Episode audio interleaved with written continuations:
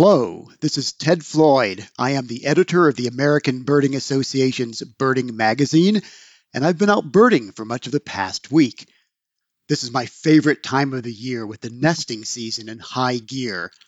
It's also my favorite time of the year because I get to interact so extensively right now with young birders at ABA teen birding camps, in connection with the ABA Young Birder of the Year program, and simply out in the field enjoying birds and nature together. This is also the time of the year when the ABA kicks into its nesting season appeal, an urgent mid year campaign to raise money for all our young birder programs, as well as the many public services like this podcast, which require funding beyond basic memberships. To contribute to the nesting season appeal, please donate online at aba.org/give or call us at 800 850 2473 and give what you can. Programming at the ABA is highly cost efficient, and your donation will go directly to resources for young birders and the whole community of people who care about birds and birding. Again, that website is aba.org/give and the phone number is 800 850 2473. Thank you for ensuring a bright future for birds and for birders and good birding to all of you. Hello and welcome to the American Birding Podcast from the American Birding Association. I'm Nate Swick. It is the end of the month, so it's time for this month in birding. We have a great panel, so I will keep this stuff up top short, but I do have one short institutional announcement to make. As you might expect, we at the ABA end up collecting a lot of stuff in our library. We are trying to give it away to ABA members via a series of drawings this year. We're doing it slightly differently. We're asking you to opt into these drawings if you're interested. This is to make sure that people who get the items actually want them. Uh, in the past, when we've done membership drawings, sometimes we get folks who have no idea why they're receiving a book and maybe don't even want it. We'd like to prevent that. We want to make sure the people who get these items appreciate them at least. So if you're interested and you are an ABA member, please go to aba.org slash ABA hyphen giveaway. It's a link in the notes to get further instructions. Our friends at Princeton University Press have donated five copies of Christopher Leahy's Birdpedia to get us started. It is an engaging illustrated compendium of bird facts and bird lore. That sounds great. There's there's also way more to come. Good luck to those who get their names in the drawing. So here we go. This Month in Birding with Orietta Estrada, Gabriel Foley, and Miko Jimenez. All after this week's Rare Birds.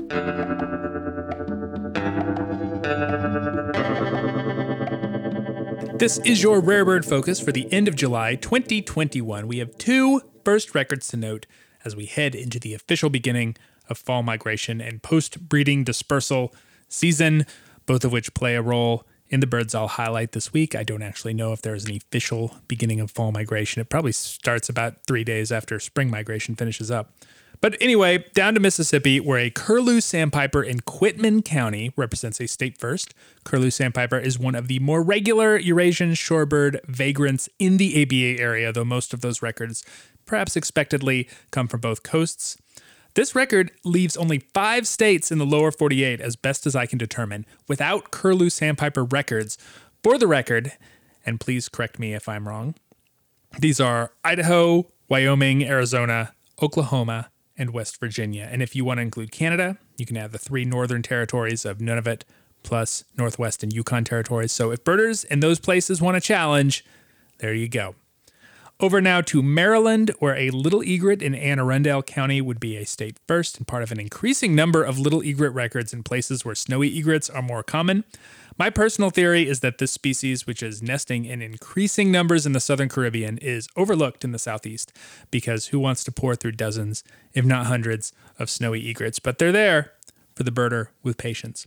That's all I got for you this week. For the whole spiel, you can check out the ABA Rare Bird Alert every Friday at aba.org slash RBA. You can also get the information as soon as it happens, at least most of the time, on our ABA Rarity Sharing Facebook group, or you can follow us on Twitter at ABA Bird Alert.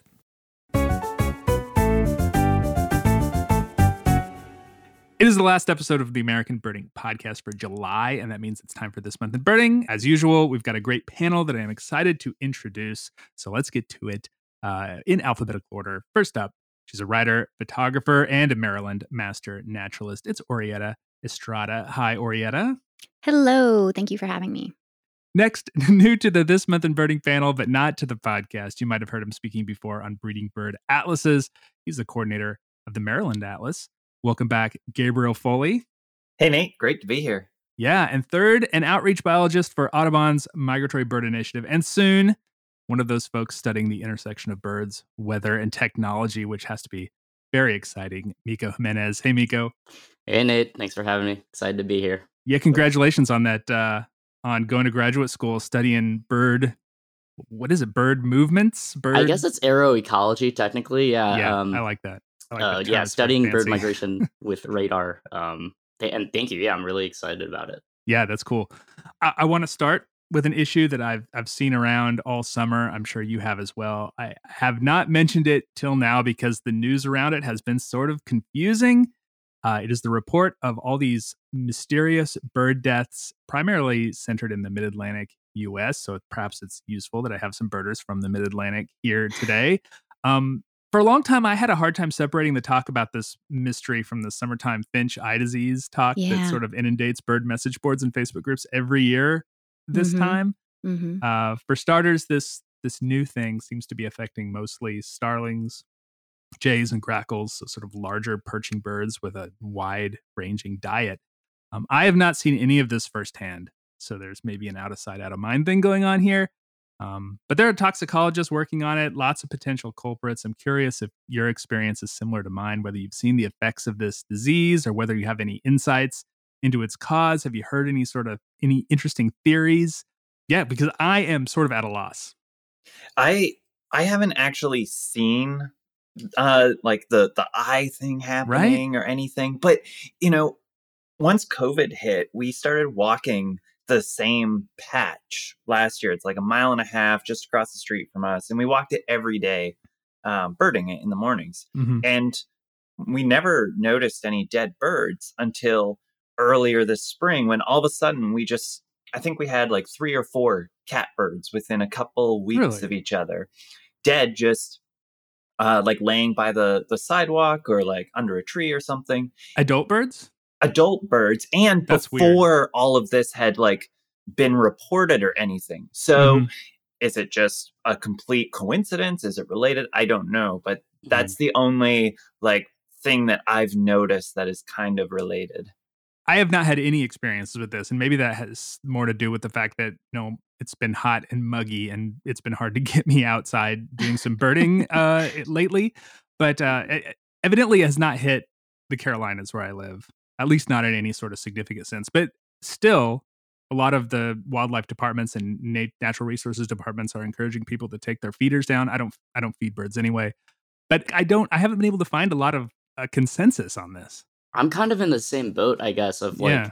I haven't seen, I haven't seen anything personally. You know, I haven't seen anything at my feeders that looked suspicious. Uh, you know, but obviously now I've taken them down, but I guess I've heard some anecdotes of like people having mm-hmm. seen sick birds, but like no one personally. so right. I'm kind of in that same boat where it's just like I'm going off of, you know, obviously taking my feeders down, taking the bird baths down because that's what I'm reading, but you know, it's nothing that I've I've seen on a personal level. I feel like as soon as we recovered from um the siskins having salmonella, then right. all right. of a sudden this popped up because I I remember it was you know we were told take down your feeders because the the siskins are passing around salmonella so i took down my feeders i think in like january or mm-hmm. february mm-hmm. yeah, of this year that. and then in march uh, early april it was like i started to hear like chatter about birds dying randomly and you know it wasn't the the house finch eye disease right. so i i took my feeders down in april so i i haven't had my feeders up in, in a while and um I I live in a very rural part of Maryland, and uh, next to my home, there's this very large uh, horse arena, um, which is open. You know, we have like hundreds of starlings that mm-hmm. hang out there, um, and I have I have not seen one dead starling or dead bird. Um, since this has been reported, we have lots of jays, we have lots of grackles, um, I, I haven't I haven't seen anything. That the only thing that I saw that I thought was odd was a house finch that was missing a lot of feathers from um, its crown, but that mm-hmm. that it doesn't you know go with what is being reported. Right. Yeah. I, I, don't even stuff. know that that would necessarily strike me as particularly unusual. Yeah. I mean, you I see mean, birds missing feathers all the time. It's just yeah, like a, a exactly. yeah. And, and, I saw that and I was like, I mean, could this be it? Then I was like, nah, I mean, it, it could, but it, could. I mean, but but no, I haven't seen anything. But it's, but then again, I've taken down my feeders. I'm, you know, they're sitting yeah. there. Well, I didn't take them down. They're just sitting there empty.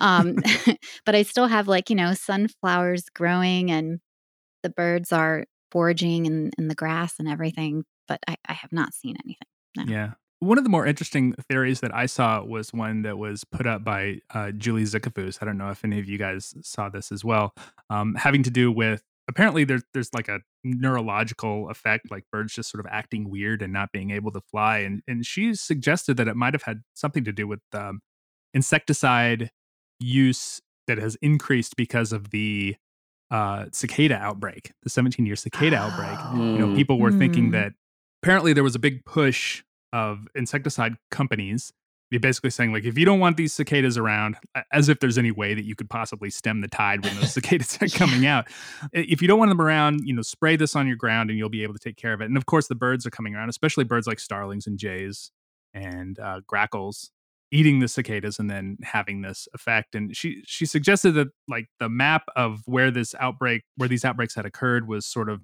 you know more or less identical to the map of the the brood x outbreak mm-hmm. um i thought that was really interesting it made a lot of sense to me that you know maybe mm-hmm. people are using these pesticides more and the birds are being affected uh, which would explain why we're not really seeing it spreading outside this area. But like, I have no idea. Like, this was just a, a theory that I saw hypothesized and um yeah that's that's that is interesting um so i i grew up in this area um not mm-hmm. this specific area of maryland but um in nova or northern virginia which is for those who aren't familiar is the dmv so we're basically like um, a metropolitan area that includes dc parts of maryland and mm-hmm. virginia mm-hmm. i remember the brood x when i was a kid Mm-hmm. And then I remembered them in my 20s. I'm aging myself. And then this is my third time with Brood X. Um, Brood and X I will say, veteran. just with anecdotally, I will, I will say anecdotally that I was shocked by the the lack of in of numbers of of the cicadas. Hmm. So it makes sense to associate the cicadas with insecticide use, etc. Um, you know, because when I was a kid, like I think it was like 86 or 87 when I first experienced them. I didn't know what they were. No, you know, information didn't travel the way it travels now. right. So, right. Um, I was no terrified. Science project. Oh yeah, yeah, right. there was none of, of that. Broods. I was I was terrified, but um, you know, they would cover the the trunks of the trees, like cover the trunks of mm-hmm. the trees, like re- like all over the place. That was not the case this year. So, you know, people were really worried about um the females laying eggs on young trees or trees yeah. that were not like established. And so I mean that I could see that making sense, but I I haven't seen anything in the literature that says that's something. Right. But it doesn't yeah. mean it's not, you know. Yeah yeah, it, it's really interesting that you say that, Orietta, because like I've never experienced these cicadas before coming from Canada, and I was super excited about it. I read everything, everything that I could get my hands on about them, and all of these reports, you know, of just like you know, not being able to hear the birds when you're out, and mm-hmm. just like you know having to shout if you're in a to talk to somebody if you're in a really mm-hmm. high density area, and this is what I was expecting the cicadas to be like. And yes, they were amazing and the numbers were astounding compared to, you know, what you might see otherwise, but it it never lined up with my expectations of what I had read about. Hmm. Everywhere mm-hmm. that I went, and I may not have gone to the right locations. Um, you know, there may have still this still may have occurred in other areas, but yeah, I never really experienced this like real just overwhelming sense of of cicadas. Yeah, to me that that's such an such an interesting thing. Like it makes me think of this kind of shifting baseline that we have, right? Of mm. like for someone growing up now, if, if this is their first time experiencing the you know the, the cicadas and they they don't have that historical perspective, that's their new baseline for like this huge cicada mm. you know population or huge you know uh, boom in that population and um people have talked about that in like just within the context of ecology of just like that's what makes it hard to really detect you know that's why we need data mm-hmm. is because it, it makes it hard if you're going off of anecdotal evidence of mm-hmm. you know how do you detect these things that shifting baseline idea i just find so fascinating and this is such a, a good example of that yeah we did notice um, our apartment building was built in like the last 10 or 15 years so after the last emergence happened and you could absolutely see uh, that in the area where the uh, the building would have been constructed, there were no cicadas that were emerging. But if you went just outside of that that area where the ground would have been left undisturbed, you had cicadas coming up. Hmm. it makes me so sad because that's you know that's part of my growing up and experiencing these and i was so excited for my kid to see them and you know, it, it became a thing where like we would go out at night to see them coming up from the ground. And it was like, well, here's one. Like, I think we had about the same amount of uh, brood X cicadas as we do as the annual ones or the, oh, really? the other ones. And, and so it's like Miko said, you know, the baseline is shifting and that's, that's a problem because how do we show how, how crucial these these systems are to to younger generations you know? Exactly. I do remember a few years ago when um, brood 4 i think it was brood 4 came up in uh, where i live uh, in north carolina and um, there were places where there were lots of them like i could go to a place where it was loud. Now deafening i don't know like I, I don't know how to judge that there's no uh, there's no like quantitative way to determine mm-hmm. like what is deafening and what is not but um I could go to places like in, in some of the game lands when I was birding that summer where it was hard to hear birds. Um, but in town, not a lot, not yeah. a lot of cicadas. So I just imagine like being a nymph waiting 17 years, you know, and then crawling up and hitting this like new concrete floor and being like, wow. Yeah. Oh yeah. my gosh. That is that's really sad. But it is interesting to think about how that might affect the the bird populations. Like people were sort of predicting maybe a boom in uh, in breeding birds, um, and whether or not you know these birds are sort of you know focusing on these cicadas, and therefore if there's a sort of toxin that is that is affecting them, then you know they're going to get hit. It it strikes me as really interesting that the birds that are most affected by this by this disease or whatever seem to be the same sorts of birds that eat the same sorts of things, right? Mm-hmm. So it's not mm-hmm. like warblers. It's not necessarily you know yeah. sparrows. It's it's starlings, jays, grackles, catbirds, as you say. I would put them in that sort of you know wide ranging diet. Um, those are the sort of birds that are most affected. So maybe there is something to this. Those uh, chemicals stay within um, organisms' body, so then it's consumed, and then those animals at the higher trophic levels are impacted by that mm. whether it's like directly or because of an accumulation of those of those i guess toxins um that would certainly you know make sense that you know larger birds would be more affected than smaller birds um in in the literature there has been a uh, a real like paucity of data collected on what birds actually eat cicadas as yes. well if you go back and you actually try to find documentation of it in studies, they they pretty much focused on like, well, red winged blackbirds. You know, here's a study on just red wings or house sparrows. Or I went back and tried to make a list, and I could only find like maybe 15 or 20 species. So I actually made like a Google form and and put it out. And I thought, you know, Maryland birders maybe would just you know, give me 50 or 100 responses and we'd add a couple species. But this form ended up going a lot further and we got almost a thousand responses from wow. like eight wow. or nine different states. Um, I haven't even really had a chance to look at it, but I know there's over 50 species of birds that have been documented yeah, eating cicadas on this. And I'm really excited to uh, dive into it and like see not just how many uh, different species do we get, but how many how many grackle responses do we get in proportion mm-hmm. to like you know red-headed woodpeckers or something. Yeah, it'd be interesting to see if that tracks with yeah. uh with the birds affected by this. Yeah. Yeah, that's interesting.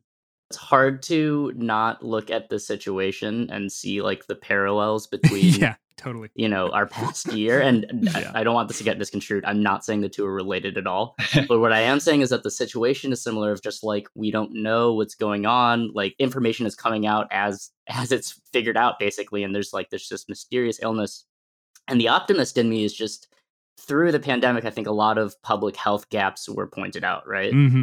and i'm hopeful that you know a similar eh, you know will point out similar things for kind of wildlife health here and you know one thing i was reading about was this program that has started up in california. I don't think it's related to this but um the it's called the Wildlife Morbidity and Mortality Event Alert System, and it's basically huh. uh, through UC Davis and a, a, number of like different veterinary partners and the California Department of Fish and Wildlife. It sounds like VAERS, you know, the database of, of where people put illnesses after they receive vaccines.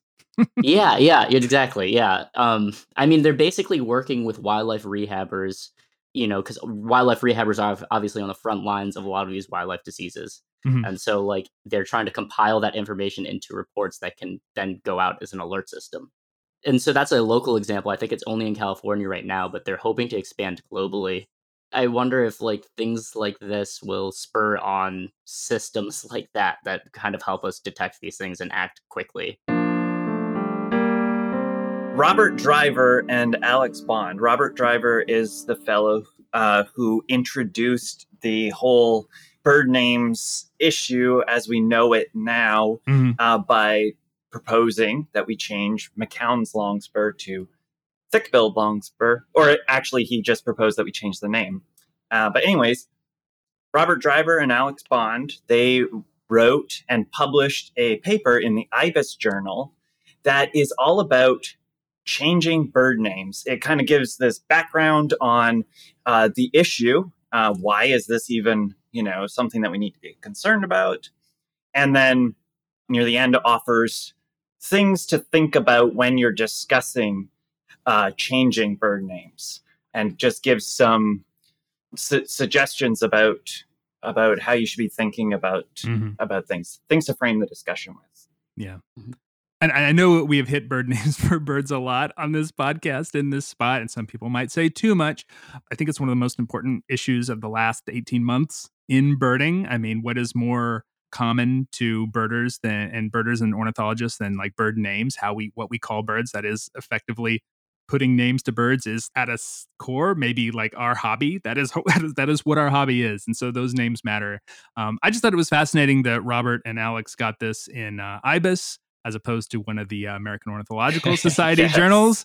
Um, but uh, it, it, speaks to sort of the global interest of this topic and just sort of the discussions that we're having right now and the way we're having them. I think they have a real thoughtful way. They they look at like some of the ways that um, you know other countries, other languages have approached yeah. this. Mm-hmm. Um, granted, English is a bit more complicated as a lingua franca. A lot of people use it uh, than say Swedish or, or German. But um, you know, it's been done, and uh, they've come up with interesting descriptive names. You know, there's no reason to believe that we can't do it too. I know that's you know maybe beating a dead horse at this point, but uh, you know, I, I still I still believe that. I think that's a big point, honestly. Yeah. Like that was eye opening for me personally. Like that struck me that like how yeah. much of a precedent there is for this because mm-hmm. I think so often when we talk about this, it turns into like well, there are certain people who would say like it's an unprecedented proposal, but like mm-hmm. globally mm-hmm. and historically, that's I mean, what is cool about this paper is you, all these examples, you know, Sweden, South Africa, New Zealand, mm-hmm. mm-hmm. you just see that that's not true. And then also taxonomically, I'm not sure if you talked about talked about on the podcast yet, Nate, but uh, you know, the Entomological Society for America, mm-hmm, uh, mm-hmm. changing yeah. both the the name of a moth and an ant, which had in, included a racial slur in its common name or their common names. Um, you know, there's so much of a precedent for this, and I yeah. think that this paper really raises that raises that point well. Yeah, I really appreciated that they um, the section's called Previous Efforts to Change Problematic Bird Names. Mm-hmm. I feel like I've brought this up before on the podcast, but we, have read a lot of this. before, so but I, I lived in Sweden for a really long time. I'm actually a Sweden Swedish citizen. I can I can say that there are other very harmful words previously used in Swedish for like regular everyday things that mm-hmm. have changed. Yeah. There will always be people who will rebel against the changing of words because they're like, oh, well, it's just words. Well, you know, words words matter. Mm-hmm. They're important. And um, it was just really cool to see that Sweden once again had been on the forefront of of of changing um, their their bird names. And yeah. why can't why can't we why can't we do it? And why are we waiting? Like, do we really need to wait for for them it's, to, it's a lot of foot dragging. Uh, I was uh, encouraged by the Entomological Society basically saying, "Yeah, we're going to change these. Fine, you will go by the scientific name until we come up with a new common name or a new common name sort of reveals itself." Because a lot of these words, a lot of these names that we think of as official, are sort of colloquialized names that just kind of became the names we use because that's just how language works. One of the things that Bird Names for Birds has been saying um, is that doing this right is really important. Changing the mm. bird names in the right way is really important. That takes a lot of thought and consideration to do well. And, you know, that is by nature a slow process. And that's okay. In fact, that's good.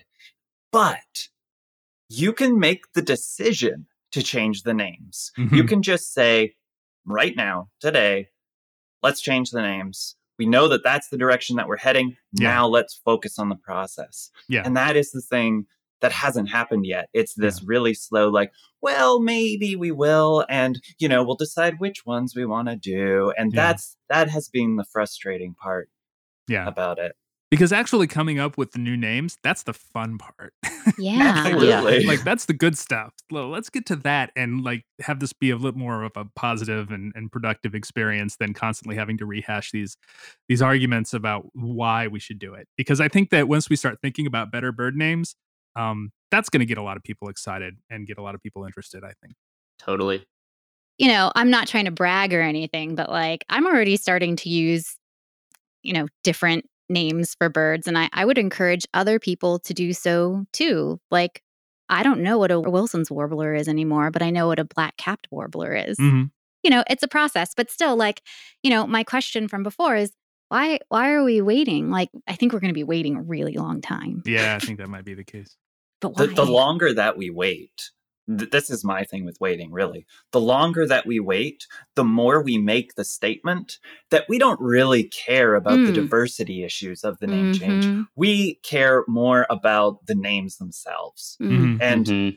I like when we initially talked about changing the names, it was really just like, what, you know, there's a lot of problems with inclusivity in our community. Let's make the statement that, hey, we don't care so much about the names.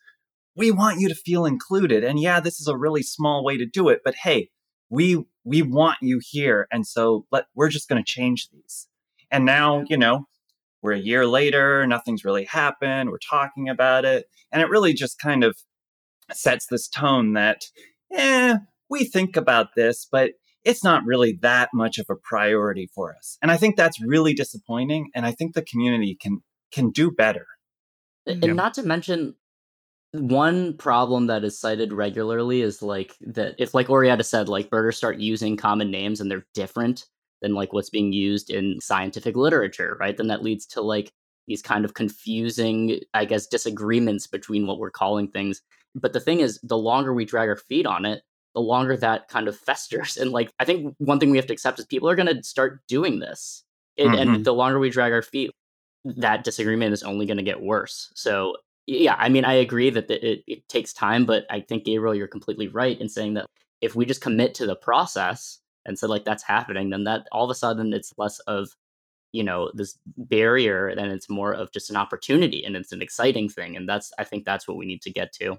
Yeah. Mm. And to that I would also mm-hmm. say like have have these people who worry about lots of different names like looked at a herpetology field guide lately yeah. because yeah. oh my god, there's like 12 different names for black rat snake and different you know hyphens and spaces and eastern rat snake and eastern black it's it's a mess. And it's going to be okay. yeah. yeah, and we figure it out. In some ways it's it's nice that birders have this sort of standard. We all know we're speaking the same language as it were, but we figured it out. Like herpers figure it out, mm-hmm. and um, we can do the same with birds. We're not really all speaking the same language either. You, you know, like I, I get it for like the scientific literature that that should be done, but it's not hard. You know, and and statements and, and words without actions behind them it's window dressing. Yeah. It, it's, you know, and and I don't understand why things aren't aren't happening and why can't another organization say, "You know what? We're going to take the lead on this. We're going to be, you know, the trailblazer here." Yeah. Mm-hmm. The opportunity is there. Take it. Local legends about birds help to preserve language and culture. Um, that's the name of an article published on BBC.com. And before we start with this one, I think this one needs a content warning due to the trauma we'll be talking about in relation to the colonization of Indigenous peoples around the world. So that includes assault, physical abuse, emotional abuse, spiritual abuse, rape, murder, and cruelty to children, among other things. it's just really unbelievable. So the title is Why Local Legends About Birds Matter. And the subtitle is The Stories of Enigmatic Birds Told Through Indigenous Folklore Aren't Just Fascinating Tales, they may be a way to preserve languages and cultures at risk of extinction. The story that Jim Robbins, who's a veteran eco journalist, um, who I'm sure many of you are familiar with, or if you're not, I'm sure you've read his work. The, the story he puts together in this article, I think, comes at a critical time in the news media, and you know, it's a it's a it's a story that uh, comes up every so often and it's good. It needs to keep coming up for the generations um, uh, below us right?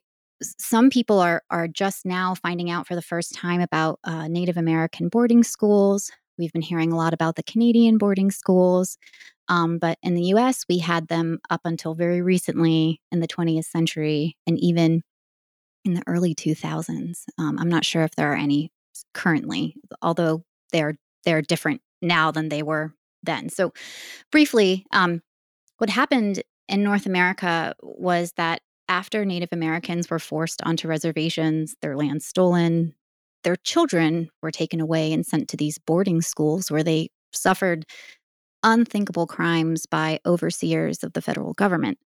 One stat that I read on uh, boardingschoolhealing.org claimed that by 1926, 83% of American Indian school age children were attending boarding schools. These children were forbidden and severely punished for speaking their own language. So many of these languages are on the brink of extinction, if not already extinct. And, you know, while in North America, the colonizing languages were largely English and French, uh, in South America, it was mainly Spanish and Portuguese. And it's a very much intended and purposeful product of colonization. Mm-hmm. Okay. So, how does this relate to birds? I'm getting there. Well, when you desecrate entire cultures, you lose not just the cultural richness of a group of people, you lose what's in the science too. Birds are usually like a gateway to the natural world, mm-hmm. right? I, I actually came into birding through environmentalism but you know other people might um, come into birding and then go off to be a herper or be somebody who's way into leps or even ethno ornithology which is covered in this article um, which is so cool by mm-hmm. the way um, and this uh, very small discipline of ethno ornithology is really just one facet of like this huge problem that we will be facing um, and how we how we advance pharmacology and maybe potentially how we survive as a species in the future. That's one one piece of it. Uh, we can. I have so much more to say about this, but I, I don't want to. I don't want to dominate the conversation here. So, I think this article is really really interesting because you know they, they specifically say like we're using birds, we're using interest in birds as a way to continue the stories, the traditions, the languages of these uh, of these peoples uh, because everyone has bird stories. I mean, we've talked about this before. Like everyone has a bird story, uh, and it's the same with uh, indigenous cultures as it is, you know, you and me and all the people around us. Like, and these bird stories are often unique, but there's just so much information uh, out there and so much uh, what we can learn from people who have tens of thousands of years of experience with these birds. There's some really cool stories in here about how especially in Australia, where ornithologists collaborated with the indigenous peoples to document some behaviors in birds and publish it in a paper. I thought that was super cool. Yeah, that that firehawk was yeah, pretty exactly. amazing. I mean, so, it totally makes sense that yeah. that behavior would be observed by people and, and who would be fascinated by it. yeah, it, I thought that was a really good example of how not to like co-opt or like yeah. appropriate an indigenous culture, which happens a lot. And yeah, you know that told a really nice story between you know the relationship between people and nature right? Mm-hmm. so so the firehawk they the indigenous group in australia they call um, whistling kites firehawks. So firehawks pick up flaming twigs from one fire to start another fire in order to flush out prey. Yeah. Wow. Yeah this is cool behavior. amazing. And it makes sense that people if anyone would look at that and be like geez, what are they what are they doing? That's incredible. yeah. so yeah so I thought this article was really cool and very fascinating. Um, I've one example that stuck out to me was uh, the indigenous people of Papua New Guinea mm-hmm. and the song maps that they talked about. Oh, that was so, so mm. cool. Yeah, right. Yeah. And there are these maps. Well, they're essentially these songs about um, deceased family members um, and how they interacted. You know, how they where places where they hunted, places where they gardened.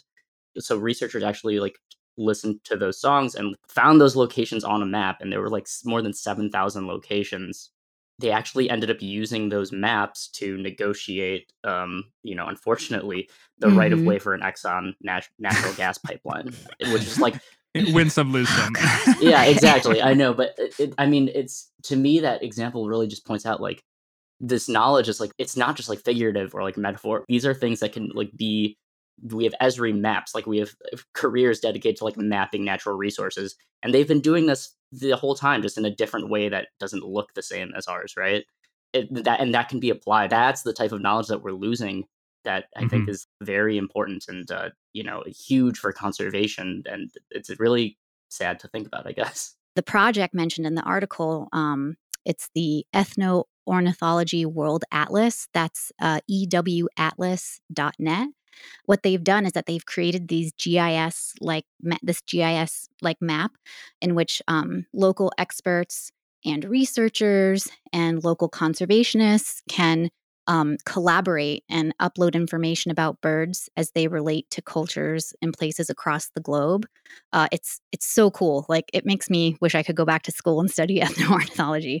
Um, so so they they you know as as Mikko mentioned, with the Bosavi people of New Guinea, they use birdsong uh, to create these maps, and um, researchers, uh, you know, put I guess I don't know, uh, pen to paper or coding to Python to GIS. I don't know.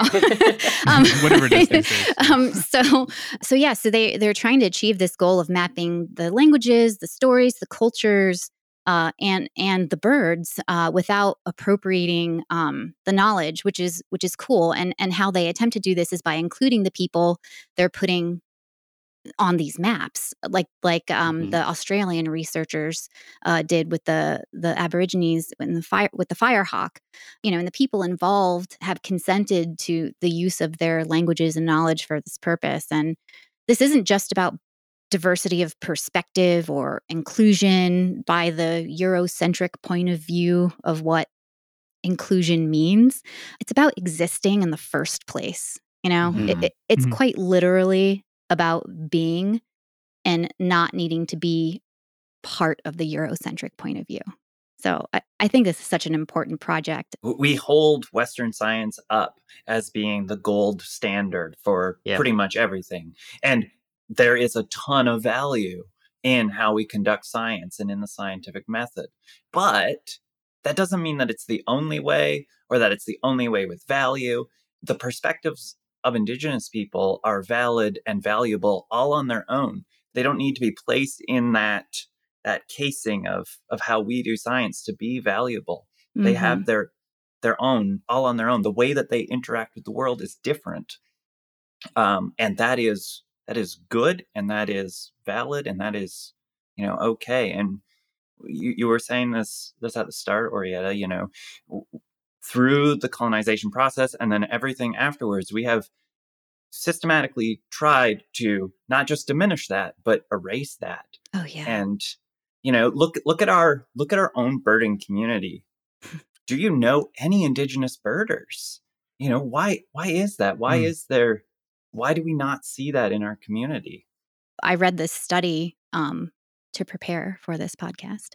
Um, it was just published in June in, in P- PNAS, and it's called Language Extinction Triggers the Loss of Unique Medicinal Knowledge. And this study claims that 30% of the world's 7,400 languages, that's 30% of the world's 7,400 languages, will no longer be spoken by the end of the century. So wow. the study, yeah, in the study, the contributors the contributors uh, focused on three regions that have high biocultural diversity. So North America, Northwest Amazonia, and New Guinea. And they found that over 75% of the close to 13,000 medicinal plant services, so like um, like a plant service, it's like an ecosystem service. So like a, a plant that has a medical purpose. Um, so 75% of those 13,000 medicinal plants, are you ready for this? Are only known to one language. Hmm. Wow. That's a big deal. And that that that will have like impacts across across the globe. Much of our medicine comes from the natural world. it doesn't mm-hmm. come yeah. from synthesized materials, right? So essentially that means, you know, if you lose the language, you lose the knowledge, you lose yeah. the science. And and some people might think, you know, oh, well, why not just document it or write it down? And well, among indigenous cultures, you have to know the language to do well, that. well, you have to know the language to do that, but also yeah. in these cultures, it's common to transmit knowledge orally. Mm-hmm, so, in mm-hmm. order for the Nothing's science written. to be kept alive, it has to be shared w- widely, but it, but it can't be shared if the language goes extinct. And mm-hmm.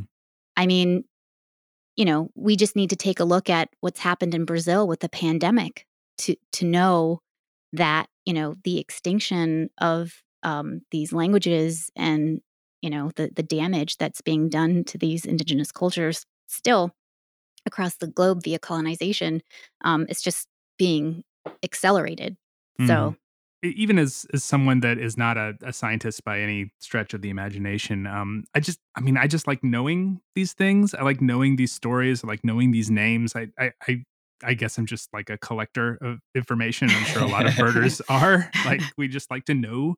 It's it's fascinating to look at these these languages that are endangered or on the verge of becoming extinct and knowing that there's information about birds and nature that is you know potentially being lost. There's some really wonderful names. We want talking about bird names. There's some really wonderful names of birds uh, yeah. from some from other cultures. Many of them are you know automatopoetic. Many of them have to do with the behavior. That's the stuff that you know we really like.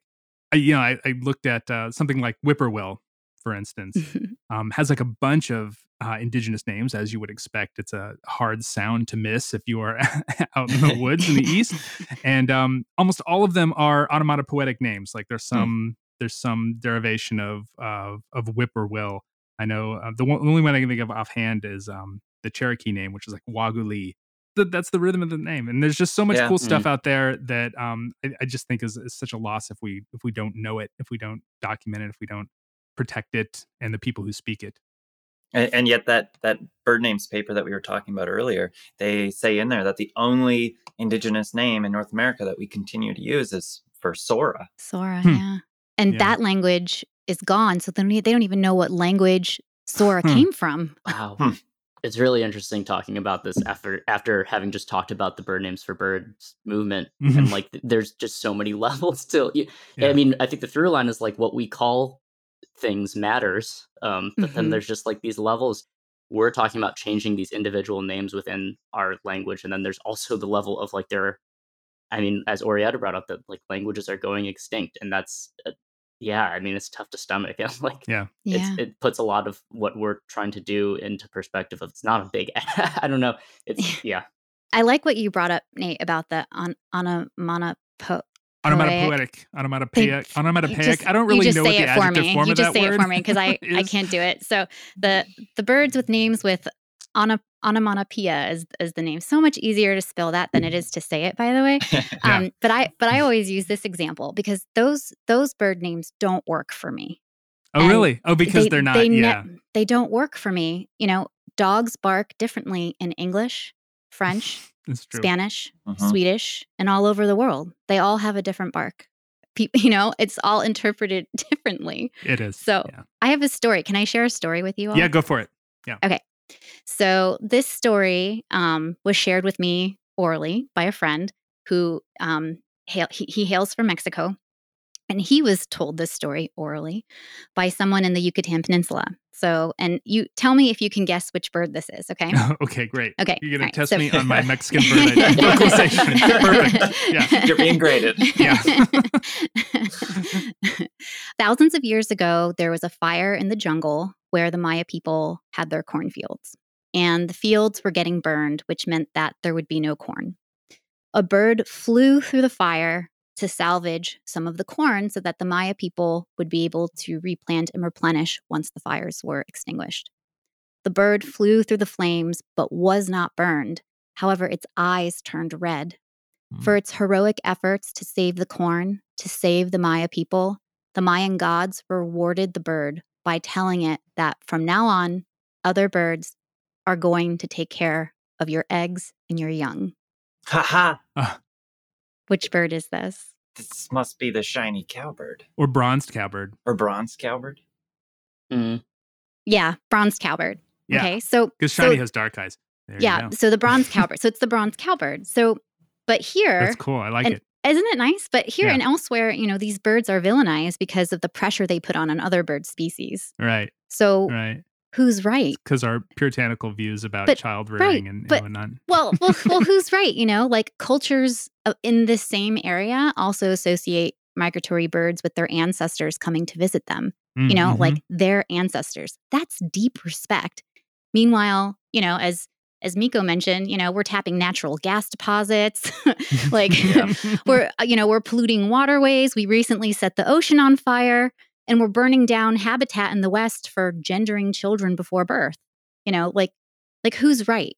You know who's right about about this? So you know i don't have an answer. I'm just asking questions but like i thought that was a really interesting and very beautiful story about a largely villainized a widely villainized bird. I'll certainly look at bronze cowbirds differently.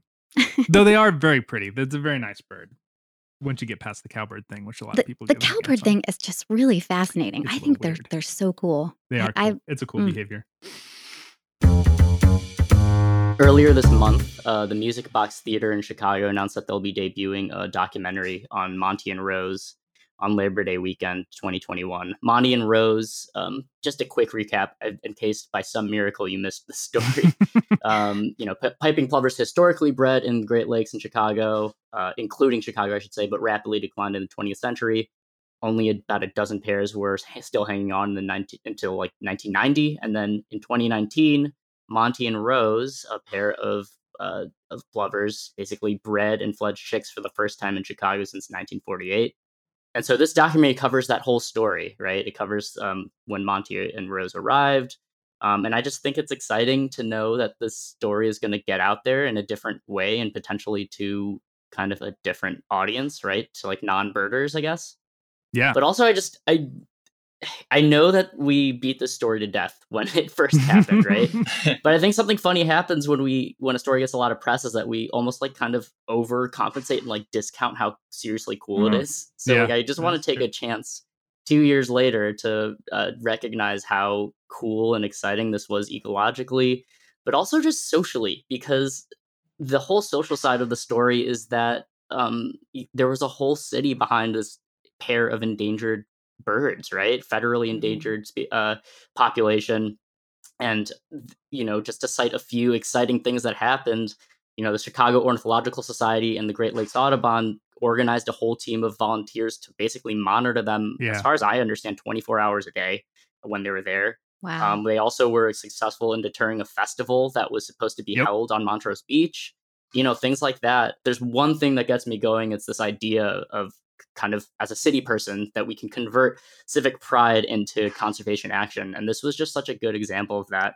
You know i saw the the uh, trailer and it looks like that's what the documentary will be covering. So i'm i'm really excited to see it um and i just like again i think it's like worth taking a step back and like realizing or remembering that this is a really awesome story. And in a world of kind of conservation uh, doom and gloom this is a really positive one. And from my perspective it's just such a cool urban ecology uh, thing, and I, I liked revisiting it.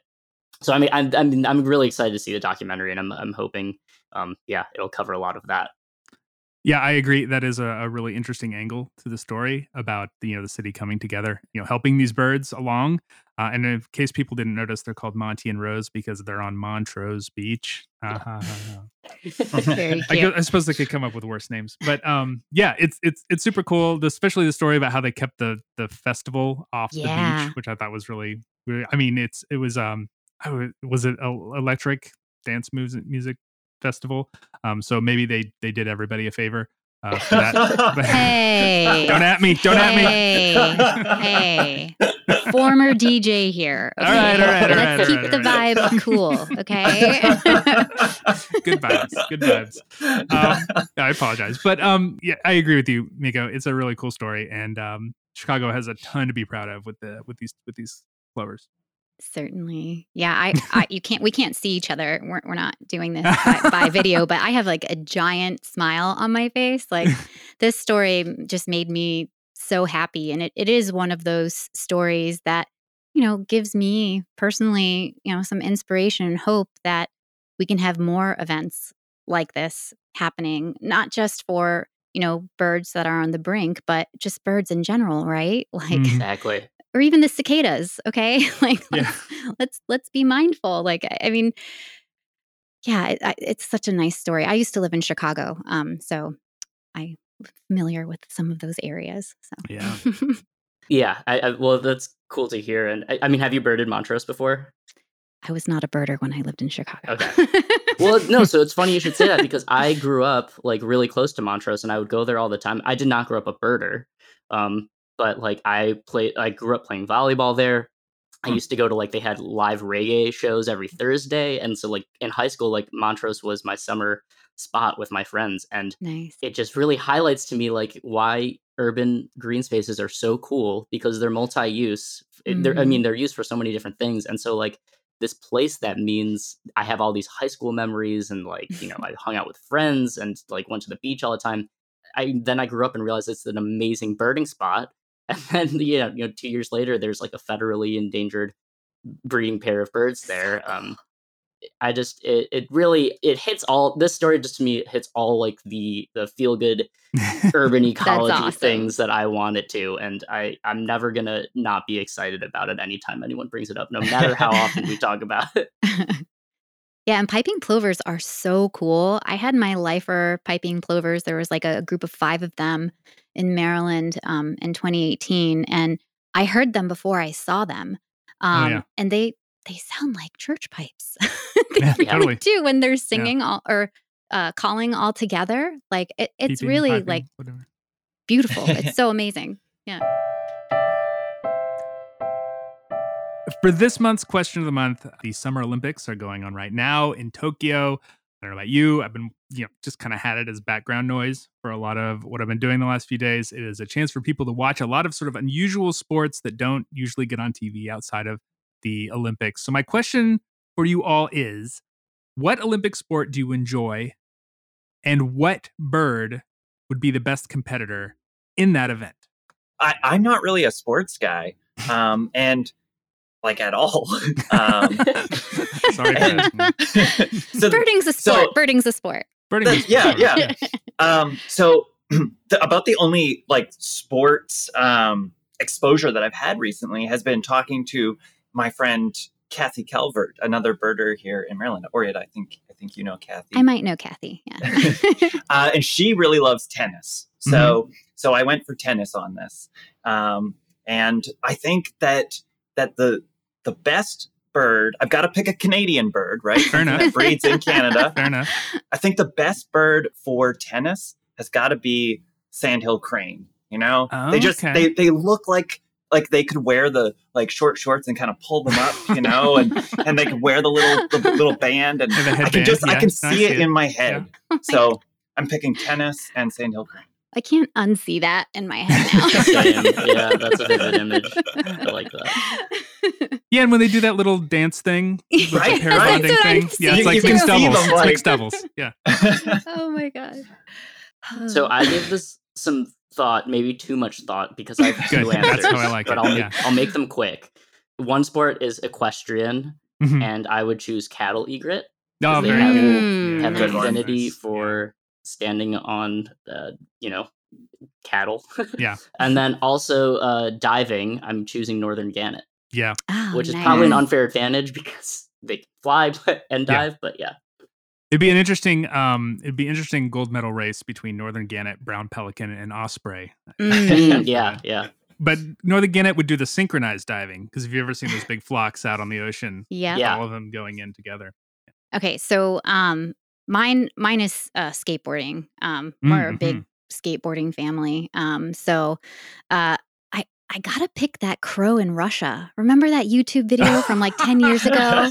oh, where right. there's there's that crow in Russia using a plastic lid to slide down yeah, a roof yeah. in yeah. snow, like over and over. Okay, that's that's one. Okay, but my my second contender for that same category is the spinning roof vent pigeon. Do you know what I'm talking? Which one? I'm- I have no idea what you're talking about. Oh my gosh, it's a pigeon, like a um, like a rock uh, rock dove, right? Okay. Yeah, a feral pigeon, um, s- sitting on one of those like metal metal aluminum like spinning roof vents and it's just sitting on it and it's like spinning in circles.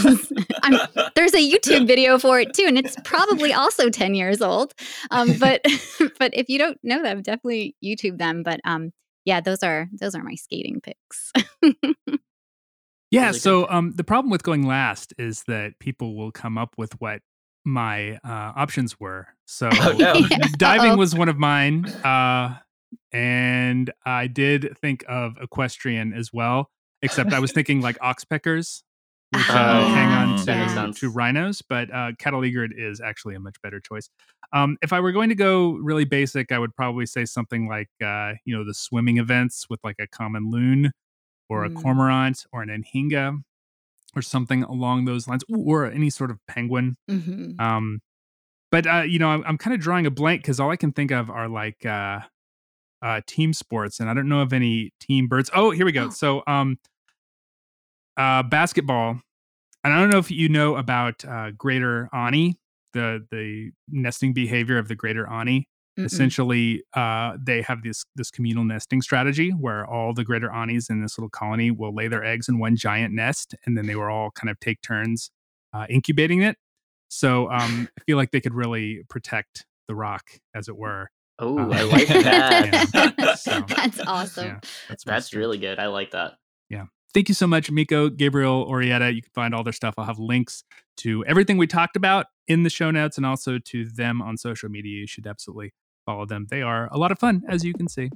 And uh, thank you so much, all three of you, for joining me. And uh, we'll see you again soon. This was fun. Thank you. This was great. This was fun.